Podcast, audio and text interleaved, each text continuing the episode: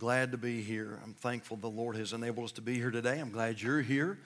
And uh, we're thankful to be able to come and preach the word just for a few moments today. I have uh, really been burdened here lately, especially uh, for the lost. And we've had in the last few weeks at Calvary, we've had so many visitors, uh, so many visitors. And even today, we have quite a few visitors. And, um, and so the Lord has just really, really burdened my heart for the gospel. And um, now you hang around a little while and we will we'll preach the whole counsel of God uh, as we will tonight. And, um, and what we're going to preach tonight is far from politically correct, but it is biblically correct. And so I'm excited about what the Lord is going to do for us this evening. But may we never get away from the main thing, and the main thing is the preaching of the gospel. And so that's what I want to do today. That's what we did yes, last week. We just sort of uh, camped out and focused on the gospel. And this morning, I want to do that once again. So I want to draw your attention to uh, Ephesians chapter 1. And what a great book the book of Ephesians is. And when you find your place, if you'll stand with us out of respect for the reading of God's word, Ephesians chapter number 1. And we're going to start in verse 11 and we're going to read down through verse number 16 today. Ephesians chapter 1 and verse 11. And I want you to really pay attention to the words. We believe we have a perfect Bible, it's perfectly worded, there's no mistake in it. And the Lord has worded it on purpose. The way He has worded it, He's worded it on purpose. Um, and, and I think you'll see that uh, in just a moment. Ephesians chapter 1 and verse 11. The Bible says, In whom also we have obtained an inheritance, being predestinated according to the purpose of Him who worketh all things after the counsel of His own will, that we should be to the praise of His glory. Again, notice the wording who first trusted in Christ. Now, I want you to really, really pay attention to verse 13. The Bible says, In whom ye also trusted, after that ye heard the word of truth, the gospel of your salvation, in whom also after that ye believed. Ye were sealed with that Holy Spirit of promise, which is the earnest of our inheritance until the redemption of the purchased possession unto the praise, praise of his glory. Wherefore I also, after I heard, well, this is amazing, just the way this is worded. Wherefore also, I also, after I heard of your faith in the Lord Jesus and love unto all the saints, cease not to give thanks for you, making mention of you in my prayers. You may be seated this morning. And uh, I like to use a lot of stories and illustrations and things like that in my preaching. And I'm not going to do that as much today. We're just going to really just, we're going to take this scripture and we're going to sort of take this scripture apart and dissect it, if you will, and, and uh, try to really unpack it for you. And it doesn't need much unpacking, it's pretty unpacked already the way it is. Uh, you know, you can just read it and it's pretty, pretty self-explanatory. But I want to, I, I want to expound on it. Maybe that's a good word. I want to expound on it a little bit today, and I hope that it'll be a help to you. Hope it'll be a blessing to you. And well, I hope you'll give us a good hearing. I, and you do. You folks are you're good about hearing preaching and listening to preaching. And if you're here this morning and you don't know that you know that you're born again and on your way to heaven, oh, listen, uh, my heart's desires that you'll just let the Holy Spirit speak to your heart today and, and uh, don't let the enemy uh, take away from that. And so we want to try to be a blessing. As I speak on this subject, salvation comes after. Salvation comes after. Now, I've worded that on purpose.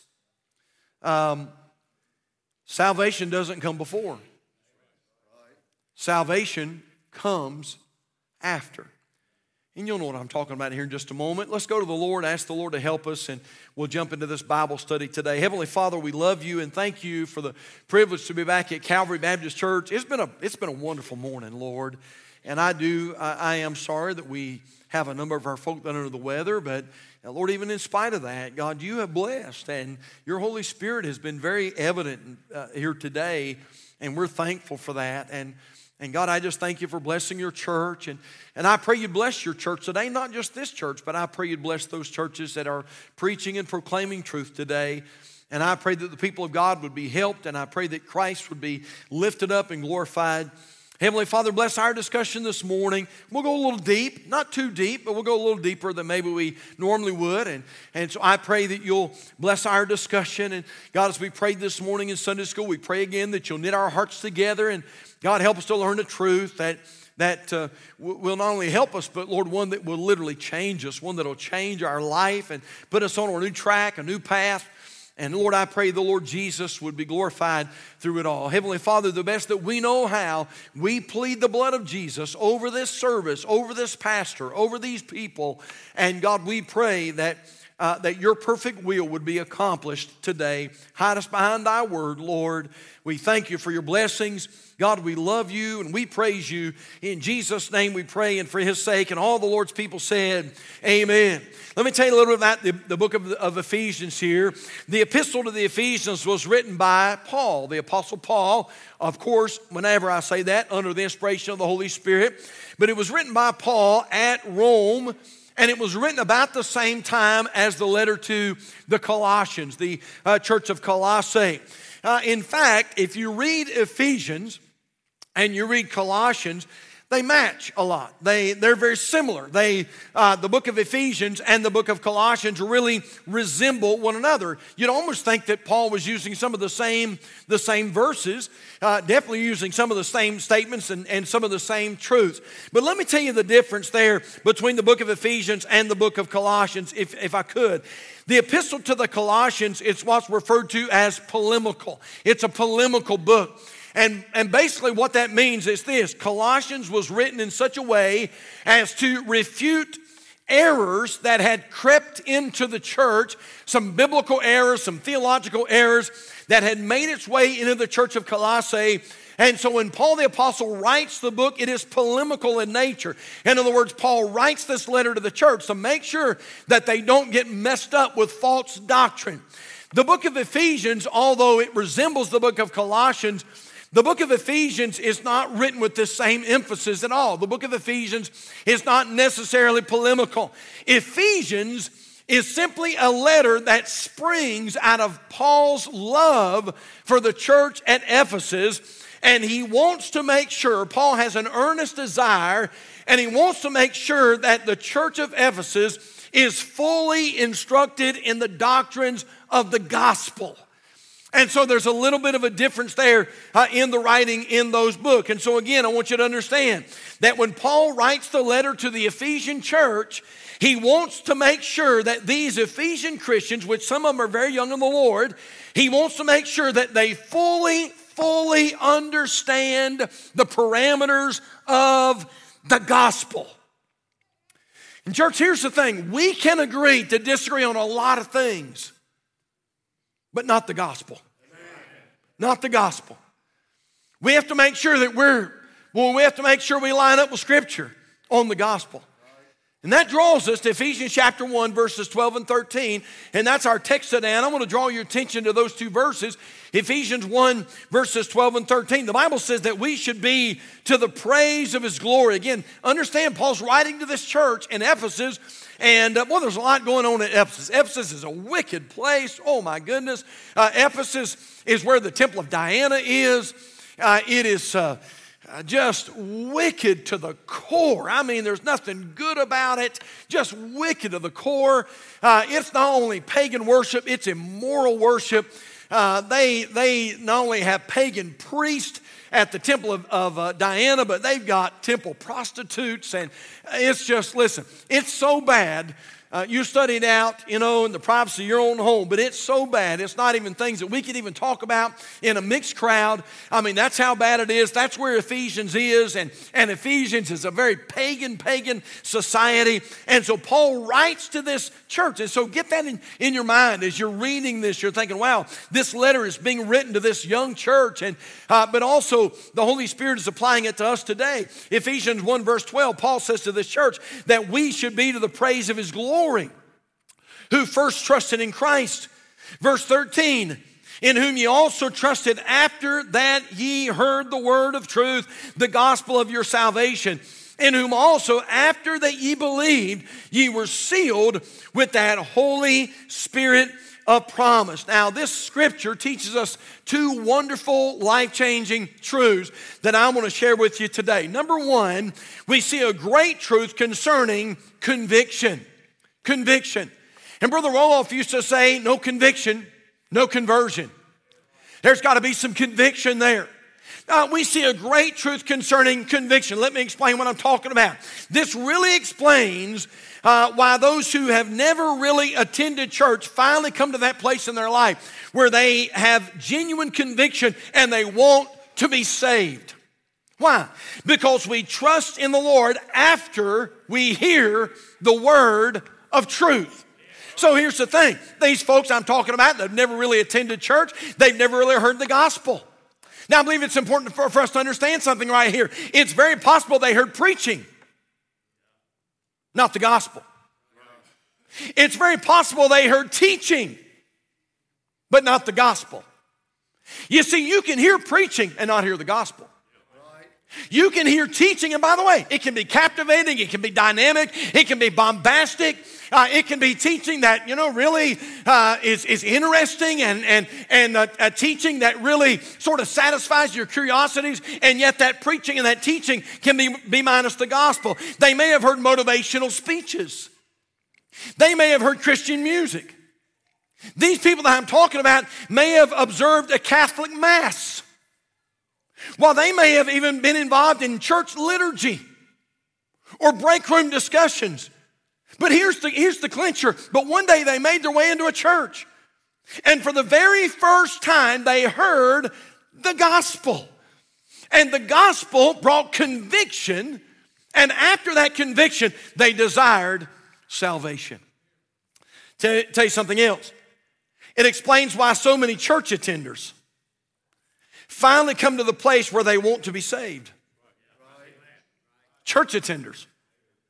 They were either attending a church that never preached the gospel, and there are many of those today. And I'm not, and you know, if you've been here any time at all, you say, Pastor, critical. I'm not critical. And you know, if you, if you hang around here, you know I'm not the kind of preacher that gets up here and criticizes other churches and criticizes other preachers. I don't do that, not going to do that. Uh, but I will tell you this there's a, lot of, there's a lot of buildings out there that are labeled churches and they're not preaching the gospel. And so these people were either attending a church that never preached the gospel or they were attending a church that did preach the gospel, but they never paid attention to the message.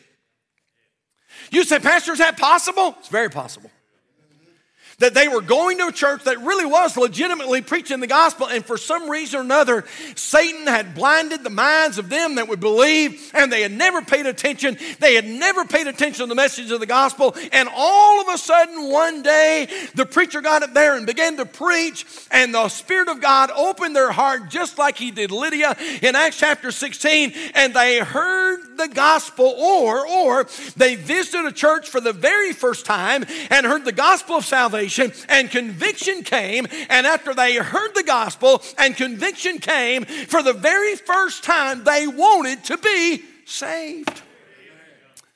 Now, that's, that's exactly what Paul is talking about here in the book of Ephesians. Now, either way, church, I believe it's something, uh, something important we understand that hearing the word of truth is a necessity. Hearing the word of truth is a necessity. It's a necessity to salvation. This, this scripture in Ephesians chapter 1, verses 12 and 13 makes, makes absolute perfect sense. Because when we compare scripture to other scripture, we find out this that the word of truth, the gospel of your salvation, is a necessity for being saved. It's not just about hearing a song, it's not just about hearing motivational, uh, a motivational speech. Listen, it's about hearing the gospel. And when you hear the gospel, there's something about the gospel that the Holy Spirit uses, and He brings that person, He reels them in, if you will, and brings them to conviction conviction and they finally understand something. I need salvation. Yes, Amen. Let me show that to you. Romans chapter 10 in your Bibles. Now hold your place in Ephesians because we're going right back there in Ephesians chapter 1. But look at Romans chapter 10. Romans chapter 10. Hearing the word of truth is a necessity. It's a necessity. Uh, notice what our, our Bible says here in Revelation chapter 10 and verse number 14. Paul the Apostle says to the Romans, He says in verse 14, Romans 10, verse 14, How then shall they call on him in whom they have not believed? And how shall they believe in him of whom they have not heard? And how shall they hear without a preacher? Now it's the same chapter, but I want you to skip down a, a, few verses and look at verse 17 and notice what our Bible tells us here in verse 17. So then faith cometh by what? By hearing. Faith cometh by hearing, and hearing by what? By the word of God. That's a good verse for us to memorize right there. So then faith cometh by hearing, and hearing by the word of God. You say, Preacher, how is somebody saved? Now, don't, don't miss this because this is so simple. And verses 12 and 13 in Ephesians chapter 1, it is so simple, you'll just read right past it, never pay attention to it. And what we have in Ephesians chapter 1 is really a golden nugget. We have buried treasure right here. And this is what Paul is saying. Church, you listen, when you hear the word of truth, the gospel of your salvation, God uses it to bring conviction in your heart. And when you receive that conviction, it is then that you realize that you need a Savior. But not before that.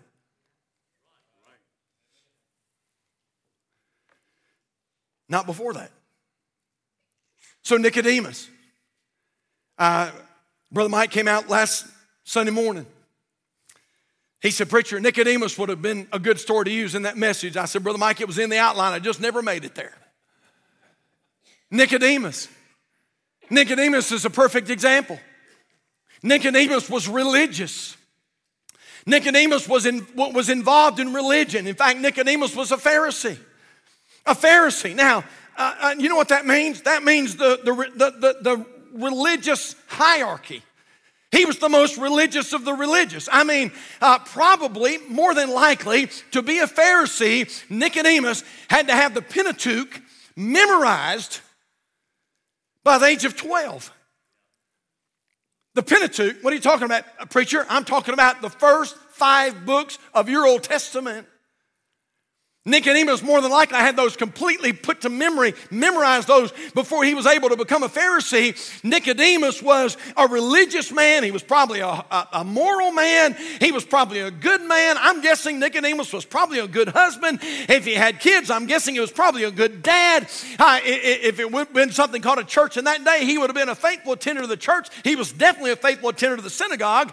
And so Nicodemus was a great man. Listen to me, church. But Nicodemus never saw his need of a Savior. You know why? He had never been exposed to the gospel. And all of a sudden, this man came on the scene named Jesus. And Jesus began to preach the gospel. And Nicodemus, a Pharisee of the Pharisees, Nicodemus hears the gospel. And guess what happened? Conviction came. Conviction came.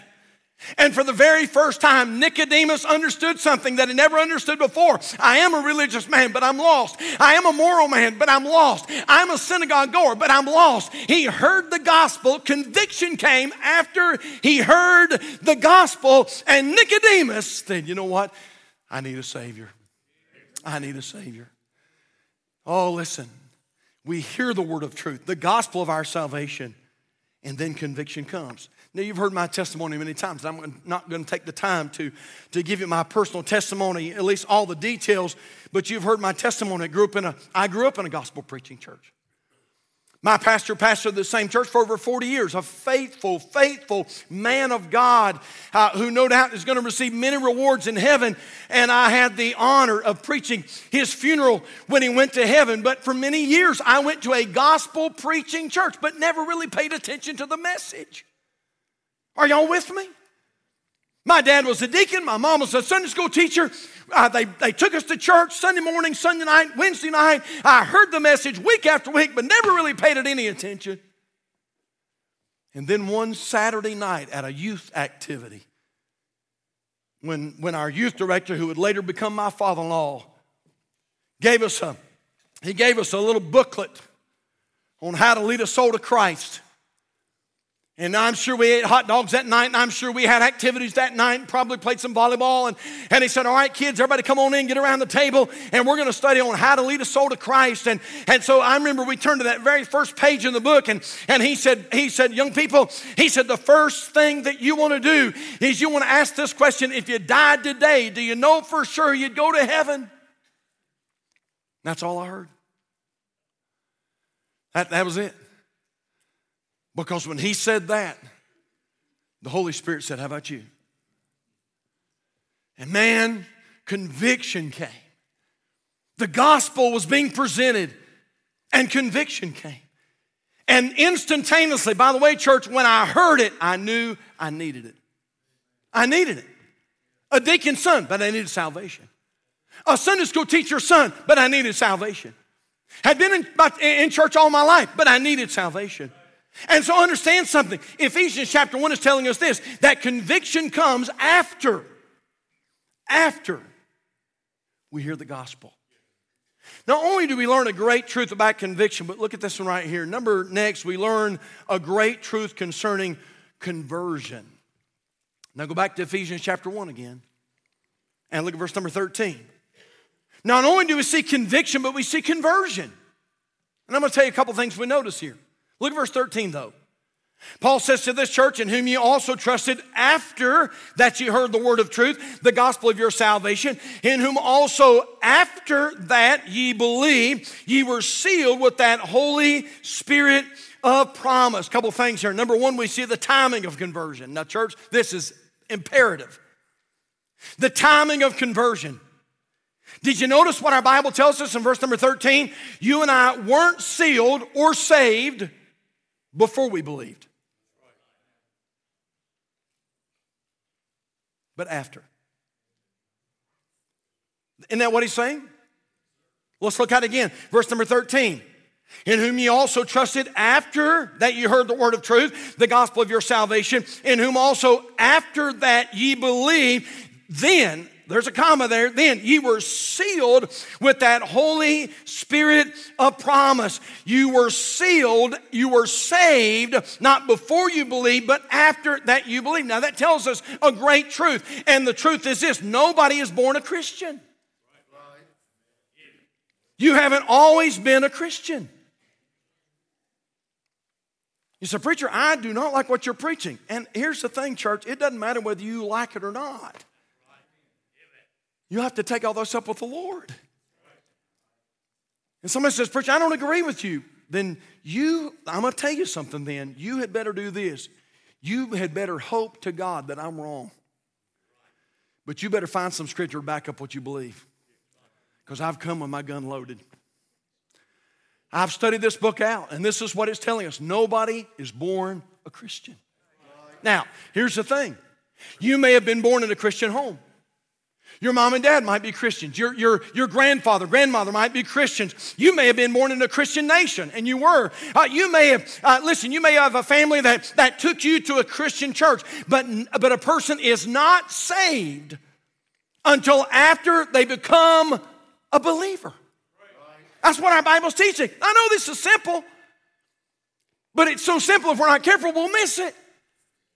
A person is not saved until after they become a believer. Look back at your Bibles again, Ephesians chapter 1. Look at verse 18 and 19. We didn't read this earlier, but let's read it now. Ephesians chapter 1, verse 18. Uh, Paul says to this church, The eyes of your understanding being enlightened, that ye may know what is the hope of his calling and what the riches of the glory of his inheritance in the saints. Look at this. And what is the exceeding greatness of his power to usward Folks, the verse doesn't stop there. And what is the exceeding greatness of his power to usward? If the verse stopped there, we would all be saved. But it doesn't stop, does it? And what is the exceeding greatness of his power to usward? What's the next two words? Who believe. Who believe. According to the working of his mighty power. Now, I'm not saying this. I'm not saying you're going to remember the exact date. I don't know the exact date I got saved. You know, we, we, didn't, we didn't do that. I mean, uh, uh, folks didn't do that quite as much back then. Now, when we have somebody that's converted, man, we write down the date and the time and, and all those kind of things. We didn't do that. You know, uh, and, and so I don't know the exact date that I got. I know this, it was in the summertime because I was mowing the yard at our church. I remember it was on a Saturday because that's typically when I mowed the yard at our church. I was mowing on a Saturday. I remember my preacher coming in that day, and, and I remember this. I remember this. I remember being under heavy conviction. Heavy conviction. Every time I'd make a round in that lawnmower, the Holy Spirit said, You better get saved. And I'd try to make some kind of excuse, and the Holy Spirit said, You better get saved. And I'd make another round, and the Spirit of God said, I'm just telling you, you better get this taken care of. You better get this taken care of.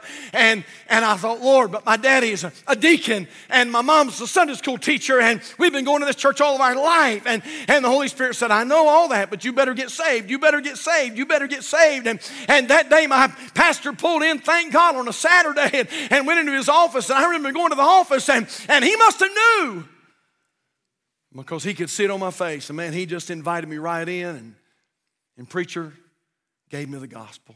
Oh, I'd heard it, but he gave it to me again. And that day I accepted Jesus Christ as my personal Savior. You may not recall the exact date, but there had better been a time when you became a believer. Yes, sir. When was that time? When was that time that you became a Christian? You say, I've always, always been a Christian. No, church. That's not, that's not, that does not line up with Scripture. No one's, no one has always been a Christian. If I were to go to Brother Rodney and say, Brother Rodney, Brother Rodney, when were you born? Brother Rodney says, Pastor, I've always been born. No, Rodney, no. When, when were you born? Preacher, what is wrong with you? Are you confused? I've always been born. I'm like, no. Brother Rodney, no, no. I'm, I'm asking, when were you birthed into this world? Okay, hey, Rodney, when is your birthday? And he says, Preacher, I've always had a birthday. I've always had a birthday. You say, Preacher, that doesn't make any sense. You're exactly right. Nor does it make sense when people say, I've always been a Christian. No, according to John chapter 3, when you and I accept Christ as Savior, we are born again into the family of God. We are birthed into the family of God. We become a new creature. Old things are passed away. Behold, all things are become new. But here's my question When was that time for you? When you heard that message, the word of truth, the gospel of your salvation, the Spirit of God sent conviction and you became a believer in Jesus. We see the timing of, conversion. Look at this, and we're going to be done here in just a moment. We see the transformation of conversion. Oh, church, this is good. Don't miss this. Look at verse 13 again. Ephesians 1, verse 13, in whom you also trusted, Paul says to this church, in whom you also trusted after that you heard the word of truth, the gospel of your salvation, in whom also after, not before, in whom also after that ye believed, ye were sealed with that Holy Spirit of promise. Now, church, let me teach you what that's talking about. According to the Word of God, after a person is saved, they are sealed with the Holy Spirit of promise. Isn't that what he just said? Uh, the Bible calls the Holy Spirit, well, okay, let me, let me, back up. You say, Preacher, what does that even mean? This is what our Bible teaches that when you become a born again child of God, God's Holy Spirit takes up residence in your body. Your body becomes a house, your body becomes the temple of the Holy Spirit. And the Holy Spirit begins to make a new creature out of you. And so, for all those who say, Well, preacher, I would be saved, but there's no way I can live the Christian life, you're right. No debating on that. You're right about that. You and I can't live the Christian life. That's why God is so good because when we get born again, you know what happens? His precious Holy Spirit comes inside, and thank God He begins to make us new from the inside out. The Holy Spirit. Let me give you, hey, let me give you some verses. I, want, I don't want you just to hear it, I want you to hear the verses. Listen to, uh, listen to 1 Corinthians 3, verse 16. Know you not that you're the temple of God and that the Spirit of God dwelleth in you. If any man defile the temple of God, him shall God destroy, for the temple of God is holy, which temple ye are. How about 2 Corinthians chapter 5, verse 17? Therefore, if any man be in Christ, he's a new creature. Old things are passed away. Behold, all things are become new. How about Titus chapter 3, verse number 5? Not by works of righteousness which we have done. But according to his mercy, he saved us by the washing of regeneration and renewing of the Holy Ghost. And so at conversion, after conversion, you know what happens? The Spirit of God, we are sealed with the Holy Spirit of promise. But I'll tell you something else. Don't miss this. After a person is saved, they are set. They're not only sealed, they are set for a heavenly destiny. Did you know what your Bible refers to the Holy Spirit as? It calls him the earnest. the earnest. Let me give you some, some scripture on that. Second Corinthians 1.22 who hath also sealed us and given the earnest of the Spirit in our hearts Second Corinthians chapter 5, verse 5. Now, now he that hath wrought us for the self same thing is God, who hath also given us the earnest of the Spirit. The earnest, the Holy Spirit is the earnest. It is the, it is the, it is the Greek word arrabon.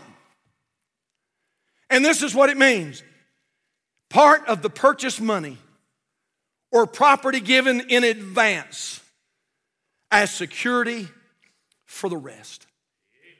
Again, old truth. I've taught this before, but it's worth teaching again.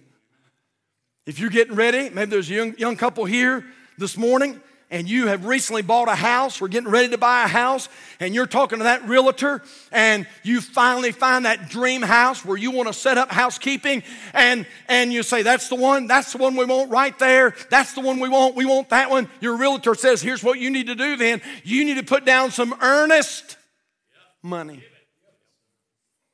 now, what does that mean? That means if you're really, really serious about coming back to claim that house right there, if you don't want anybody else to get it, you need to put down some earnest on it. And when you put down, oh, come on now. Hey, and when you put down that earnest on that, what you're saying is, I'm coming back. That's mine. I'm coming back to claim what is mine. Hey, friend, I want to tell you something. When you became a born again believer, a child of God, God put His Holy Spirit inside of you. He put down earnest money on your soul. And He said, I want to let you know, I'm coming back to claim what is mine. You say, Preacher, how do you know the Lord's coming back? I'll tell you how I know because I have the earnest. I have the down payment. I have the Holy Ghost living inside of me that tells me the Lord is coming back. But let me give you something else. And this is, this is hot off the press. I didn't have this in the outline originally. I wrote this down after a person is saved, they are sanctified for God's glory. Look at verse 12 again. Ephesians chapter 1, verse 12.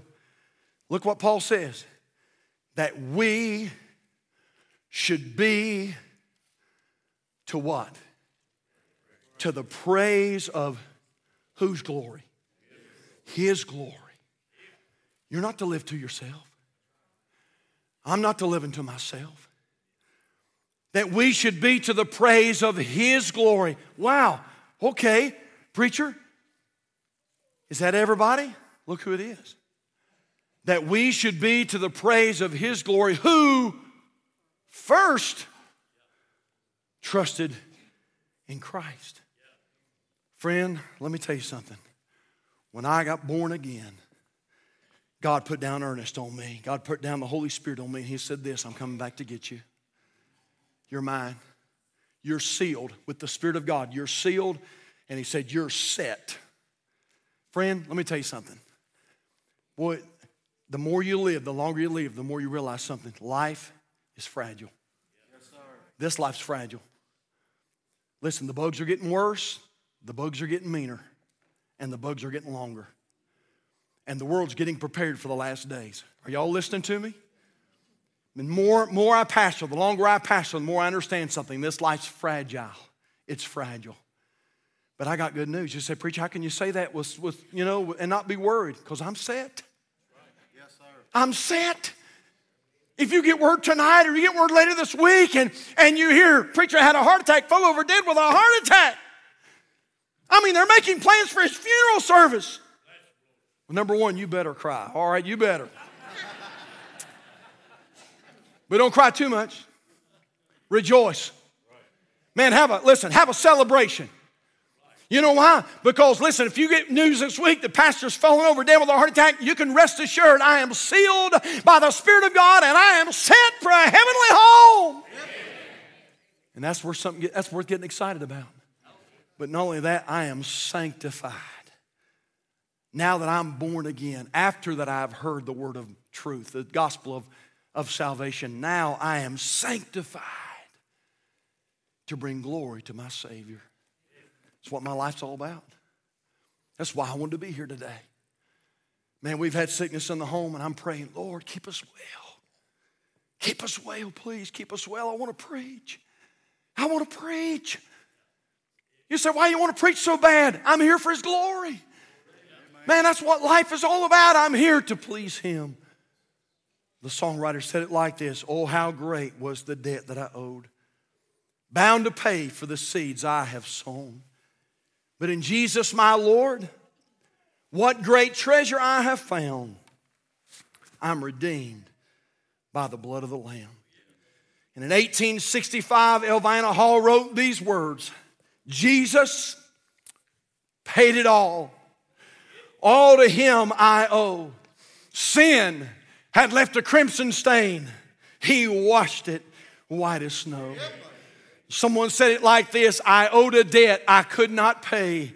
He paid a debt he did not owe. Longfellow said you could take a worthless sheet of paper and write a poem on it and make it worth a thousand dollars. That's genius. Rockefeller could sign his name to a piece of paper and make it worth millions. That's capital.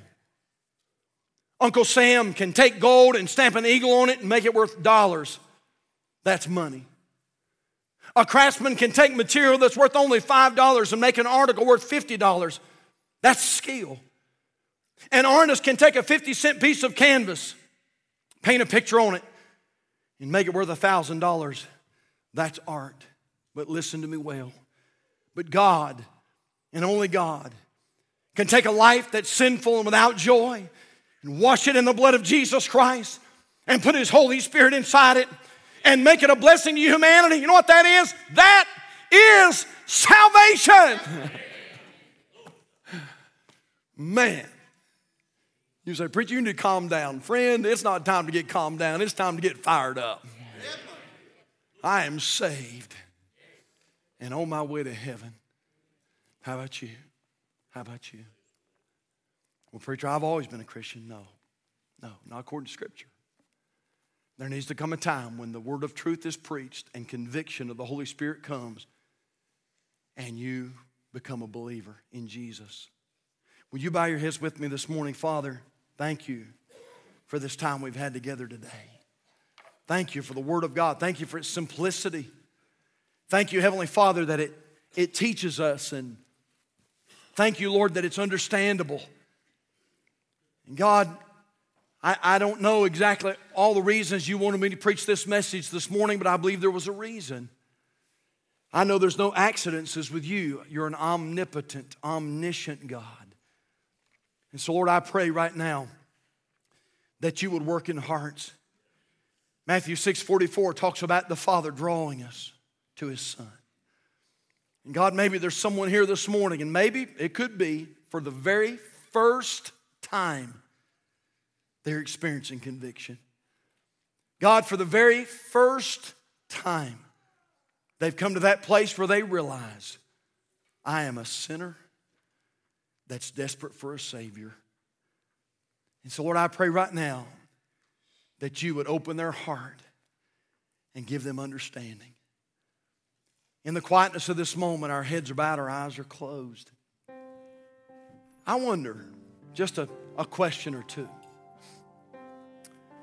I wonder how many are here this morning. And you'd say, Preacher, if I died today, beyond a shadow of any doubt, I know that I know that I know that I'm on my way to heaven. And without anybody looking, just for a moment, how many you just slip your hand up and you'd say, Pastor, that's me. Pray for me. Pray for me. Here's my hand as a testimony. Wonderful, wonderful, wonderful. You can lower your hands. Let me ask you this, though. How many are here right now and you'd say, Pastor, I'm going to be honest. I'm getting ready to be incredibly honest. If I died right now, I'm not sure that I would go. Pastor, I want to go to heaven. There's not even a doubt about that one. I want to go to heaven. I'm just not sure it would. I'm not sure that I've ever come to that point in my life where I realized how desperate I was for the Lord and I received Him as my Savior. if that's you this morning, without anybody looking, would you just slip your hand up right now and say, Pastor, that's me. Please remember me. I'm not going to come back and try to drag you down the aisle. I just want to pray for you. And you'd say, Pastor, remember me. If I died, I'm not sure I'm saved. Would you please pray for me? Is there one like that anywhere you'd slip your hand up right now? Just raise it high so I don't miss you, so I can pray for you. Anybody at all like that here this morning? Pastor, remember me. If I died, I'm not sure of heaven. Would you pray? I see that hand. Thank you so much. Is there somebody else? Pastor, if I died, I'm not sure that I would go to heaven. Would you remember me? Anybody else? You'll let me pray for you?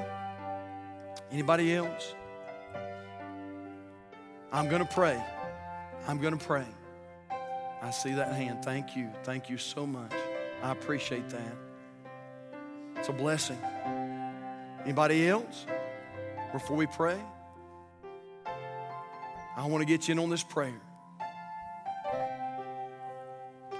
Hey, child of God, can I ask you a question?